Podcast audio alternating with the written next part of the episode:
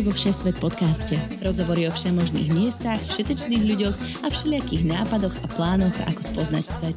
Všetko pre všetkých, cez pol zemegule, každý utorok v spolupráci so Sme.sk.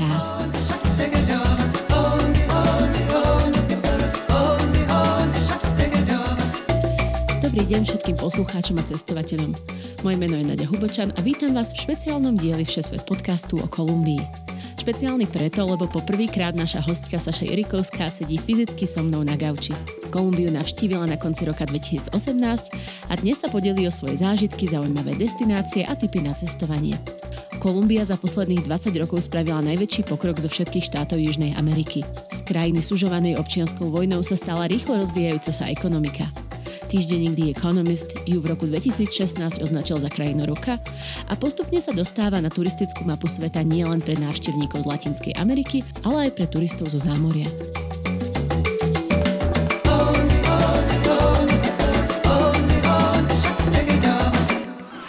Dostali ste chuť na dovolenku, exotické destinácie, plavby, poznávacie zájazdy, ale aj tradičné pobyty pri mori. Vyberte si z tisícok ponúk na Dovolenka.sme.sk.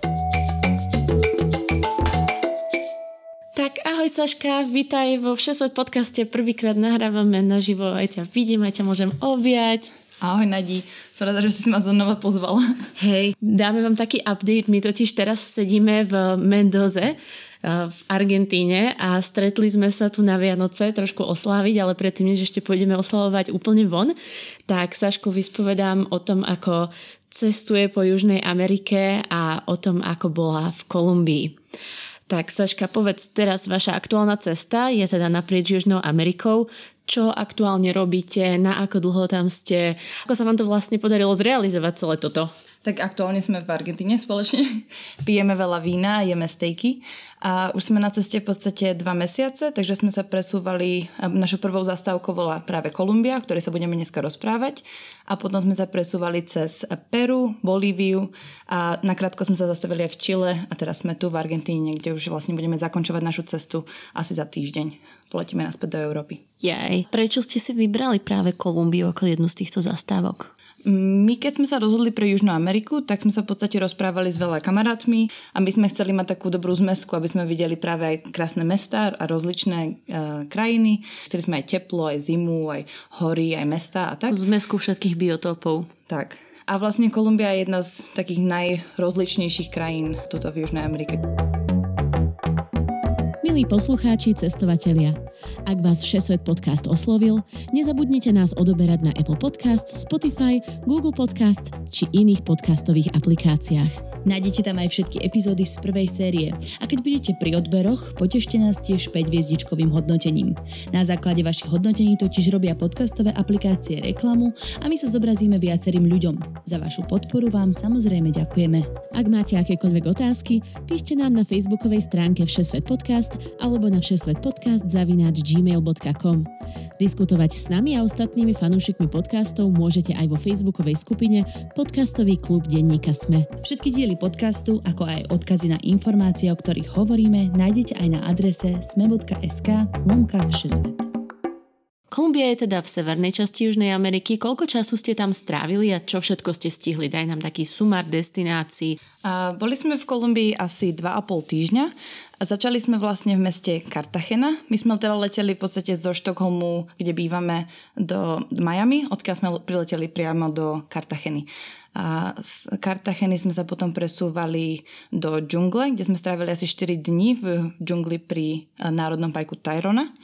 A odtiaľ sme išli potom do mesta Santa Marta, z ktorého sme leteli do Medellínu. Z Medellínu sme sa presúvali do Salenta, kde sme boli navštíviť Cocora valley. A potom cez mesto Pereira sme leteli do Bogoty, ktorá bola naša posledná zastávka. Hm, ste to prešli tak celkom, celkom solidne naprieč, že? Áno. Veľa sme lietali, takže to nám vlastne pomohlo navštíviť veľa rôznych destinácií. Uh-huh. Ktoré miesto bolo podľa teba najzaujímavejšie z týchto? Mne sa najviac páčila asi príroda, ale aj mesta boli zaujímavé. Medellín bol úžasný, ale práve tá Tayrona, ten národný park, bola fakt krásna a potom Cocora valley, to je asi najúžasnejšie mesto, ktoré som videla v Kolumbii. Čím je Tayrona zaujímavý ako národný park? Tým, že sa vlastne hajkujete cez džunglu a tie pláže, ktoré tam sú, sú nádherné a sú v podstate dostupné jedine cez práve ten hike. Takže sa nedá ako inak dostať žiadnym turistom. Môžete ísť na koni, keď tak, keď mm-hmm. ste veľmi lenivý, ale v podstate najkratší hike na tú hlavnú pláž je asi štyri hodiny. Takže, Takže to je práve zaujímavé, že nie každý sa tam dostane, lebo nie každý sa chce tam prejsť celú tú cestu. Je to taký primorský národný park. Áno, je to vlastne u toho Karibského mora, je to fakt krásne. Biela pláž, krásna, palmy, všetko. Aj si sa okúpala v studenom oceáne? Nebol studený vôbec. Nie? Nie, nie. Wow. Kúpali sme sa, hej, ale chvíličku len, lebo my sme si to práve dali ako osemhodinový hike, takže sme začali ráno a my sme nechceli ísť tú klasickú trasu, ako chodia všetci, že začneš v jednom bode a vrátiš sa do toho istého bodu, že musíš dvakrát tú istú mm-hmm. trasu. Takže sme začali v inom bode a urobili sme si taký okruh, ktorý bol teda dlhší než tá klasická trasa a veľa ľudí spí v tej tra- Tayrone. Uh, tam sú vlastne húpacie siete, ktoré, ktoré si môže človek prenajať za veľmi smiešný peniaz na noc, ale my sme sa rozhodli to dať celé za jeden deň. Wow, koľko to bolo kilometrov? Asi dvadsaťpäť. OK, tak to nie je zase tak zlé. A aké prevýšenia sa t- sú tam? Je tam veľa kopcov? Iba ten začiatok. My sme šli vlastne z toho druhého vchodu do toho prvého, z Calabaso do El Zaino a ten začiatok, prvé dve hodiny boli veľmi uh, stúpavé, veľmi náročné, potili sme sa hrozne a potom už to bolo celkom príjemné, také džunglové, také pomerne mm-hmm. rovinkové. A hady, pavúky, nebezpečenstva na ceste, niečo ste stretli? Uh, nie, Nejak, nejaké nebezpečné zvieratka nie. Iba veľa psíkov. Oh. A čo kokora? Čím je zaujímavá, alebo čo tam nájdeš? V Cocore nájdeš najvyššie palmy na svete. Majú asi šesťdesiat wow. metrov a sú úžasne krásne. Je ich tam proste spústa. Je to veľmi jedinečné. Nikdy som nič také nevidela na svete. Sa ti ani do foťaku nezmestí. Nie. Ja mm. fakt na tej fotke to vôbec nevyzerá tak krásne ako naživo. Je to úžasné. Je to asi päťhodinový hike, ale mm-hmm. nič náročné. Vidíš teraz síce do dvetisícosemsto, ale mm. začínaš asi tisícsedemsto. Ako bolo to, bolo to v pohode. Jasné. Čo Medellín? O ňom som strašne veľa počula, aj mám známych z Medellínu a všetci nás tam strašne ťahajú. A vždycky sa nám spomeniem úprimne, keď ja v práci idem na vecko, naše umývadlo totiž bolo vyrobené v Medellíne. Fakt? Hej. Tak je to taká destinácia, kam by som sa chcela vybrať jedného dňa. Čo naň hovoríš a možno naozaj preveď po nejakých zaujímavých miestach, ktoré ste mm-hmm. navštívili? Nám sa Medellín hrozne páčil. My sme tam pôvodne plánovali stráviť len dve noci a predĺžili sme to až na štyri. Človek tam nájde v podstate všetko, čo sa vám môže páčiť. Niektorí ľudia možno sa rozhodnú zostať iba v tej oblasti El Poblado, čo už miestni volajú aj Gringoland. Pre tých, čo nevedia, čo je gringo, tak to je v podstate taký pojem, ktorý juhoameričania používajú pre, uh, pre bielých ľudí z, z Európy a Ameriky. Je to teda krásna oblasť s rôznymi reštauráciami a barmi, ale je tam samozrejme veľa takých tých chudobných oblastí. Sú tam tie, oni to volajú barrios, čo sú v podstate také tie oblasti na, na krajoch mesta, mm-hmm. kde máš vo vysokých kopcoch postavené v podstate na čierno budovy, ktoré nemajú okná a podobne, tam žijú, sú také ako poloslamy. Takže to, to mesto má veľa takých kontrastov, že nájdeš tam fakt také krásne oblasti a aj potom tak ako cítiš sa tam trošku nebezpečne už v tých niektorých tých, tých okrajových oblastiach, ale oplatí sa ich vidieť. To je zaujímavé. A vlastne celý Medellín je postavený akoby v doline a na Presne. tých okolných mm-hmm. kopčekoch, že? Mm-hmm. Má takú kaskádovitú štruktúru hrozne zaujímavú. Hej, jednu vec, ktorú by som fakt doporučila, je zobrať si lanovky mestské, mm-hmm. ktoré tam fungujú. Stojí to fakt pár dolárov, nič. Človek sa preniesie na tie domčeky. Takže tam fungujú lanovky ako em há dé? Uh-huh. Sú tam vlastne asi tri alebo štyri a z jednou z nich sa dá dostať do toho jedného národného parku na hike. Uh-huh. Nedoporučuje sa ale z nich vystupovať. Že keď si chceš spraviť, tak si sprav celý loop, proste v nej zostaň, sprav si fotky a vráť sa naspäť do toho centra. Aha. Nevystupovať vlastne v tých, tých kopčekoch, v tých, Jasné, ne- tých oblastiach. V tých západnutejších častiach mesta radšej nevystupovať. Nie. Cítila si sa bezpečne v Medellíne celkovo? Ako keď, ak musím povedať pravdu, tak tak päťdesiat päťdesiat. Je tam veľa oblastí, ktoré sú dosť také, že človek sa bojí. To, to El Poblado, ktoré som spomenula na začiatku, ten Gringoland, tak ten je veľmi bezpečný, mm-hmm. aspoň tak som sa cítila. A do tých ostatných oblastí sme väčšinou sa snažili, tak ja, ja sa som vlastne s priateľom, že sme sa snažili chodiť iba s jedným telefónom a s limitovaným množstvom peňazí, mm-hmm. iba s jednou kreditkartou, proste mať čo na, no, najmenej u seba, keby sa niečo stalo. Ale ako nič sa nám nestalo, ale snažili sme sa tak, ako už necítiš sa úplne bezpečne. Vidíš niekedy tých narkomanov, každú chvíľu sa ťa niekto pýta, či chceš mm. si kúpiť kokain. A... Hej, no na to sa ťa ešte určite popýtam. A A vidíš, keď spomínaš kokain, tak možno aj povedz, prečo je Medellín taký zaujímavý pre veľa ľudí? No práve preto, že tam vlastne všetci podľa mňa v dnešnej dobe pozerajú Netflix a videli Narcos a pa- poznajú Pabla Escobara, takže vedia tú históriu vlastne Kolumbie ako jeden z najväčších exportérov kokainu. A vlastne Medellín bol známy v deväťdesiatych rokoch ako hlavné mesto vraždy. Vlastne tam bolo najviac vražd za deň na celom svete. A vlastne sa to dialo hlavne kvôli tým drogovým kartelom, ktoré Áno. sa navzájom vraždili. Čiže vlastne to bolo sídlo Pabla Escobara aj v osemdesiatych rokoch, a ktorý bol hlavou jeho kartelu kokainového, ktorý exportoval kokain mm. do Miami a do Severnej Ameriky. Aj keď ale hovoríme toto, tak je to, musíme si uvedomiť, sú to udalosti, ktoré sa diali tridsať rokov dozadu a samozrejme, že hej, sú drogy v Kolumbii, ale aktuálne je tá situácia taká, že turisti sa tam vo veľkom vracajú a tá bezpečnostná situácia je niekde úplne inde, než to bolo tridsať rokov dozadu. Určite, ale stále sú oblasti, do ktorých sa nedoporúča mm-hmm. chodiť, takže je dobré vždy sa poradiť s hostelom, spýtať sa niektorých domácich. My sme sa napríklad sem tam spýtali ľudí v metre mm-hmm. a tí nám doporúčili, povedali, že OK, choďte do tejto oblasti, ale držte sa pri hlavnej ulici a podobne. Takže ako dobre zachovať si takú ako chladnú hlavu, premýšľať, nechodiť opitý do nejakých ako oblastí, ktoré človek ako nemá preskúmané a, a byť opatrný. Mať rešpekt. Mať rešpekt stále, určite. Okrem Saši sme sa ešte na Medellín pýtali aj jej priateľa Kristofera.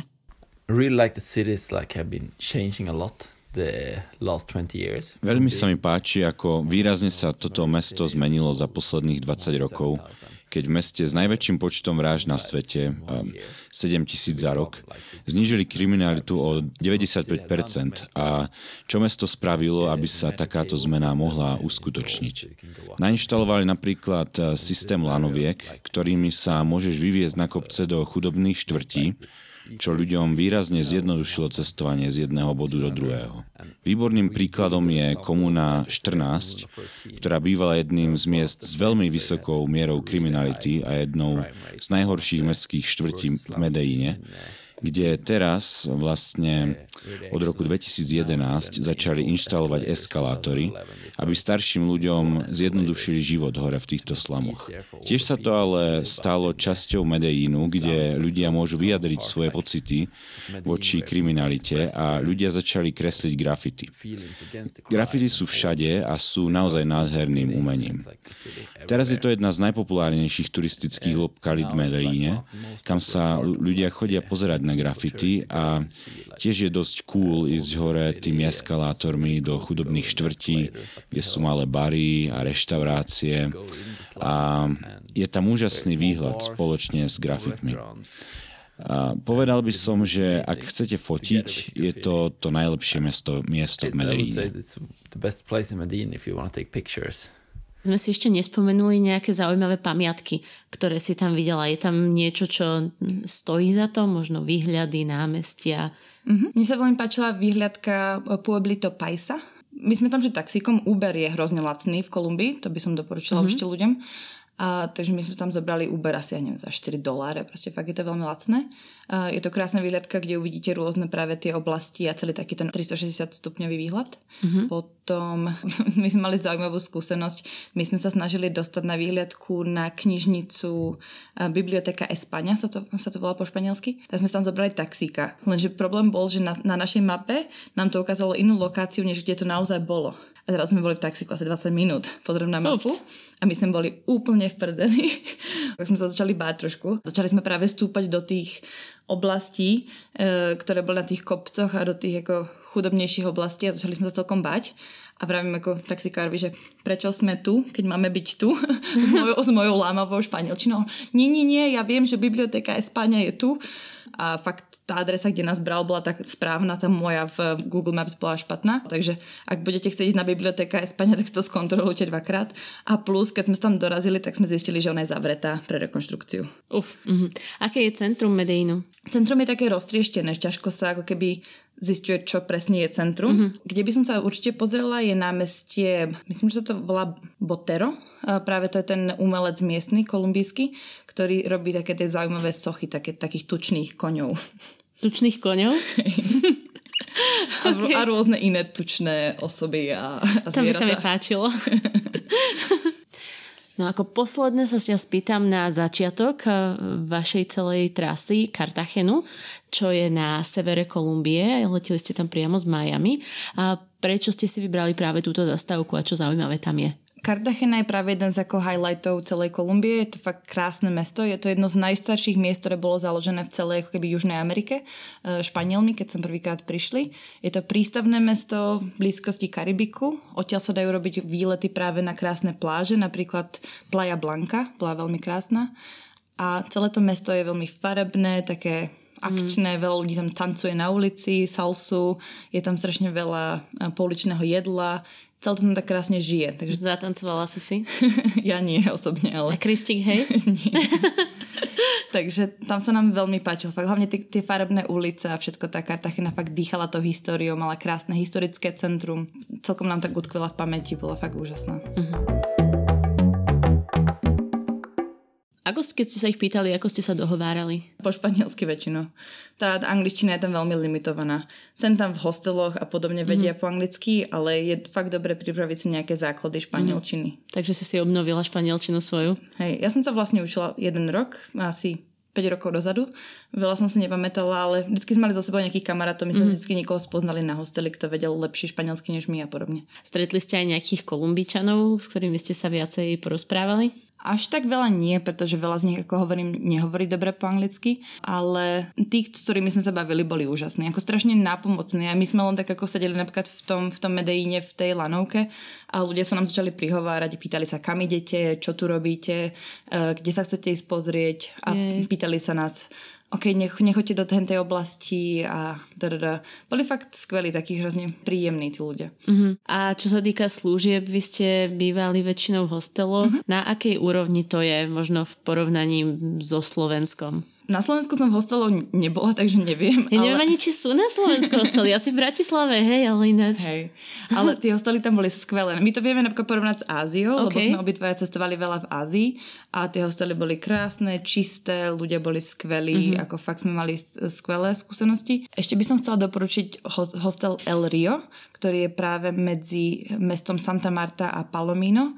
Je to v džungli a je to kúsok od Národného parku Tayrona.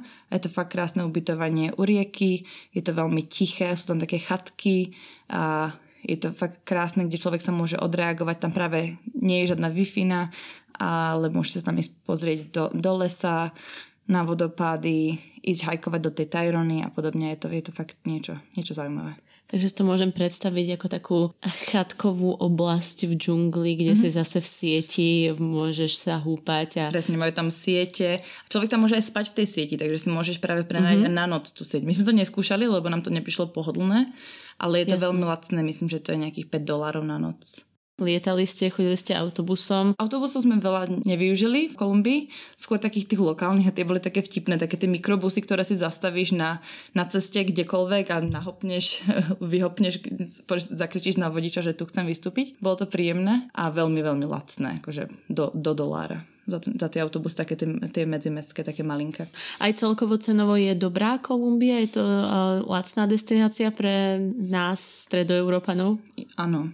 Určite. Ako pre, no, ja žijem vo Švédsku, takže to je to trošku iné ako, ako žiť na Slovensku. Tak ty si ale... to úplne užívaš. Už to, OK, chápeme. Nie, ale akože, že, aby som to porovnávala. Ale nám to prišlo lacné, ako prišlo nám to skvelé. Uh-huh. Pre predstavu hostel koľko v priemere stál? Záleží samozrejme, či spíš v, vo vlastnej izbe, uh-huh. alebo v, v zdieľanom. Na začiatku sme pár noci zdieľali, že sme boli štyri postele v jednej izbe.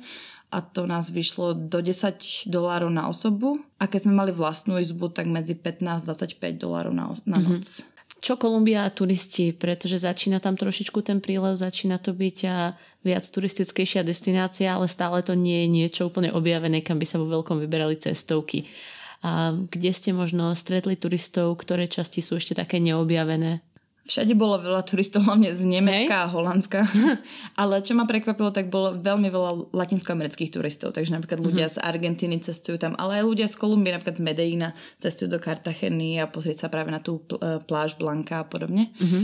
Ale Nám sa hrozne páčilo Salento, to je vlastne taká malá dedinka u Cocora valley. Tam budete spať, ak chcete ísť robiť ten hike v, v tom údolí. A to bolo veľmi také malebné. Bolo tam málo ľudí pomerne, boli tam veľmi príjemní tí lokálni ľudia a tam sa nám veľmi páčilo. A podľa mňa tam je stále veľa takých miest, kde, kde môžeš ísť hajkovať, kde to je neprebádané. Alebo nie úplne neprebádané, ale nie je tam veľa ľudí. Jasné.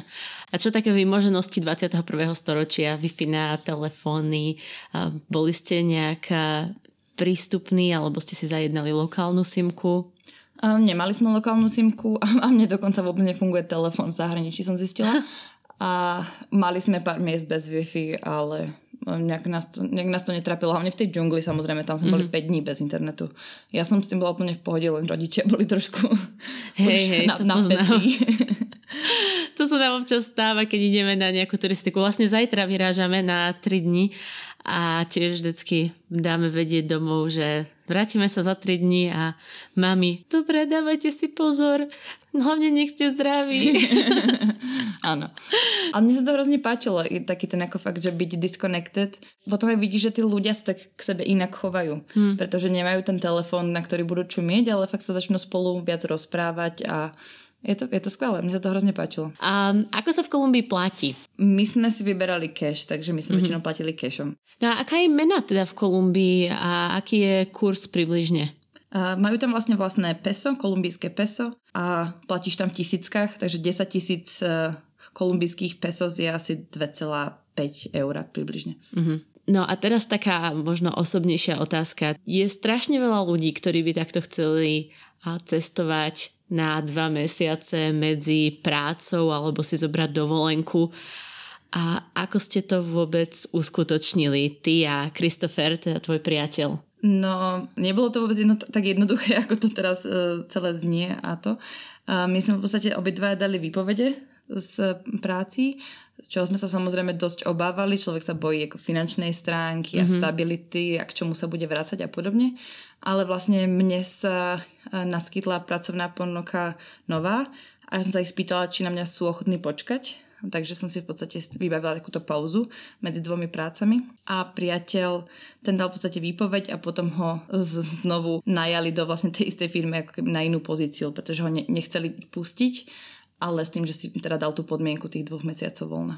Mm-hmm. Takže sa nám to takto nejako celé poskladalo pekne, ale, ale vôbec to nebolo jednoduché, bolo to veľa stresu a sme sa báli, čo si bude rodina o tom myslieť, tak sme sa s, malé, s malou dušou pýtali rodičov, čo si myslí o tom, že dáme výpovedia a pôjdeme cestovať, ale boli sme milo prekvapení, že nás veľmi, veľmi podporovala celá rodina v tom, súrodenci hlavne, ale aj rodičia, priatelia a všetci. Iba pre predstavu povieme, že teda Saša je v mojom veku, máš dvadsaťsedem. dvadsaťsedem. Hm? No dobre, tak si teraz mladšia. No. A Kristík má dvadsaťdeväť. dvadsaťdeväť, takže ten už, je, ten už je takmer starý chlap. No a čo by si možno poradila ľuďom, ktorí premýšľajú nad niečím takýmto, ako to zrealizovať? Nebáť sa, ísť do toho, šetriť si samozrejme, je prv, prvotná záležitosť, mm-hmm. treba si proste na to našetriť, mať tie finančné prostriedky a potom už keď ich človek má, tak už sa toho dá nebáť. A my sme prenajali napríklad náš byt a všetko sme si zbalili do, do jednej malej miestnosti a vôbec to nie je tak zložité, ako človek si na, zo začiatku myslí, že to bude. A s, skúste sa spýtať kamarátov, čo si o tom myslia, všetci vás určite v tom podporia a, a trošku vám to dodá tú odvahu. Naspäť ku Kolumbii. Čo Kolumbia a jedlo? Ja viem, že ty rada papáš a ja rada papám.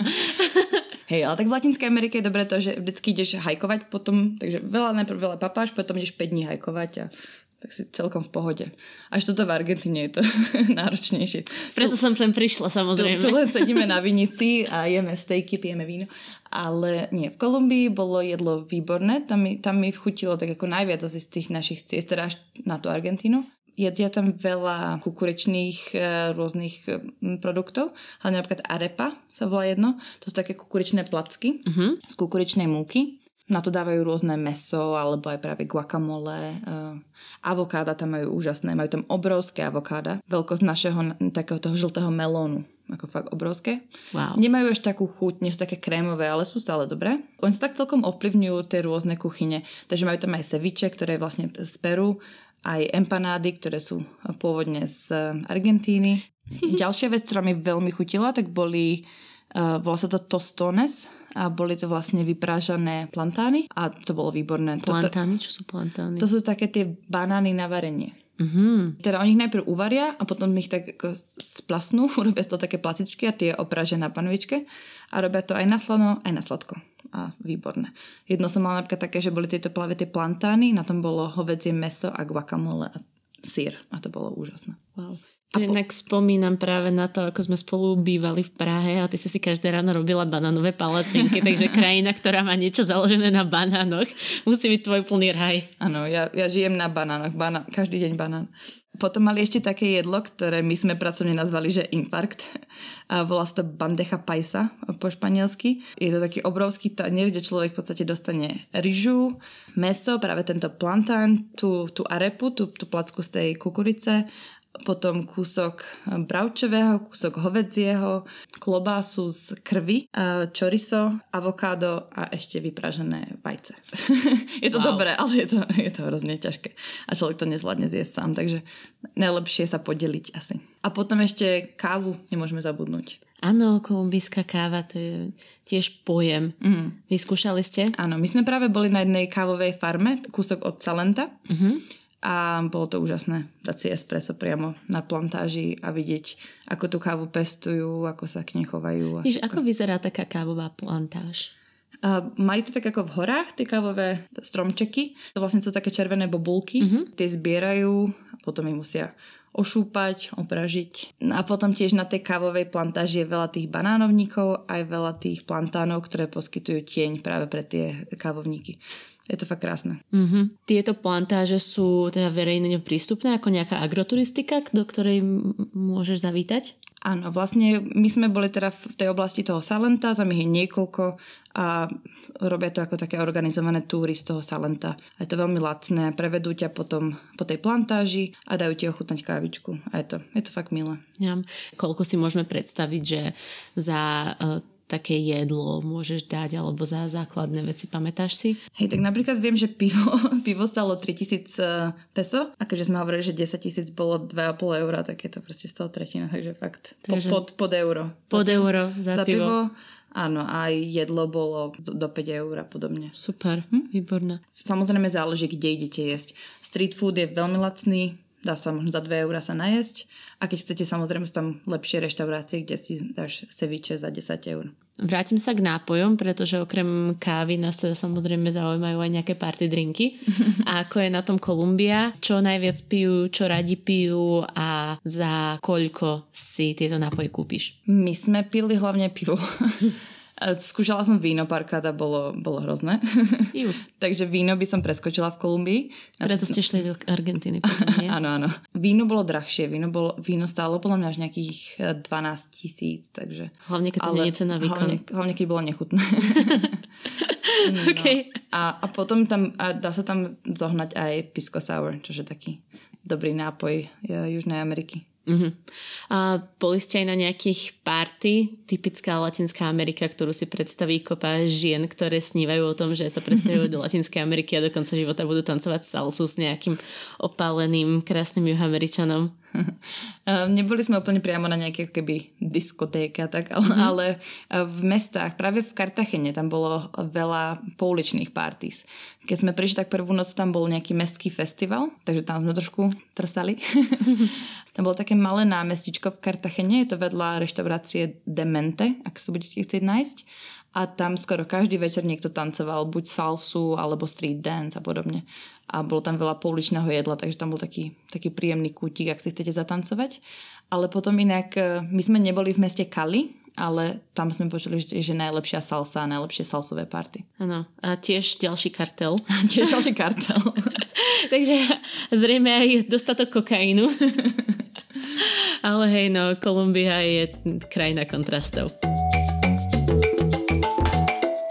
Saška, blížime sa k záveru. S tebou je to vždycky také ako ľahké, neobkecávanie.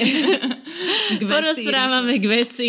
Takže teraz daj k veci pár tipov na Kolumbiu. Môj prvý tip je určite lietať. My sme pôvodne sa chceli presúvať autobusmi, ale tie Letenky sú tam strašne lacné. My sme leteli skrz celú Kolumbiu za nejakých tridsať eur. Ale dobrý tip v rámci tohoto, čo by som dala asi ako tip číslo dva, je zbaliť sa do pätnásť kilogramov, čo sa týka patožiny, ktorú budete čekovať. Pretože majú rôzne ceny leteniek podľa toho, či máte práve tú batožinu do pätnásť kilogramov alebo nad pätnásť kilogramov. A, a čekujú to, vážia to. A priateľ raz mal pätnásť celá sedem a donútili ho dať veci z jeho tašky do mojej, aby sme obidvaja boli do pätnásť. A potom tretí tip je pripraviť sa na rôzne počasie a rôzne teploty, pretože ak budete cestovať, ako sme boli my, zo, zo severu na juh, tak prejdete z plus tridsaťsedem do plus osem. Večer v, v Bogote bola fakt kosa. Takže pripraviť sa na to a mať teplé oblečenie aj letné oblečenie. Posledná otázka ešte, ktorú si nečakala. Keby si mala niekomu doporučiť, prečo ísť do Kolumbie a prečo precestovať Kolumbiu, čo by to bolo? Mne sa strašne páčila, aká je rôznorodá. Mhm. Ako keď porovnáš Cartagenu s Medellínom a potom s tou prírodou, každé to miesto je ako keby samostatná krajina, úplne má inú atmosféru, inak vyzerá, iní sú ľudia, je to fakt veľmi rôznorodé, takže to nie je len, že cestuješ cez jednu krajinu, ale máš pocit, že toho fakt zažiješ veľa. Hej. No ďakujem veľmi pekne, Saška, som strašne rada, že sme sa takto stretli na, môžeme to aj povedať, že to nahrávame takto skoro na prvý sviatok vianočný, že si mi venovala necelú hoďku svojho času a strašne rada ťa vidím a strašne rada s tebou nahrávame. Tiež a ďakujem, že si si ma znova pozvala a teraz už poďme na to víno. Pôjdeme, ale ešte mi slúb, že sa nahráme ešte aj o tom Peru. Jasne. Aj o Argentíne. Jasne. Ešte sa stretneme. Aj Bolíviu. Aj Bolíviu nahráme. Dobre. Dobre. Teším sa. Ďakujem. Aj ja. Majte sa pekne.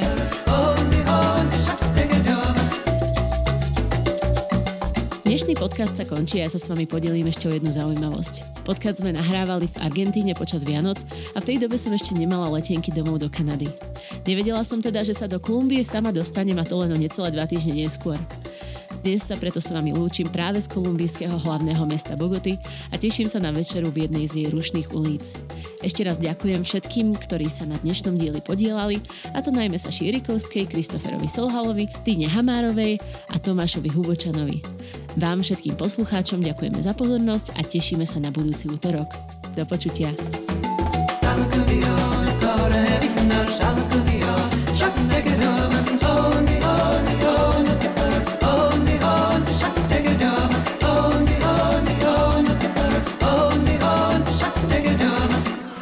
Nekonečný výber dovoleniek za konečné ceny a tento podcast vám priniesla Dovolenka.sme.sk.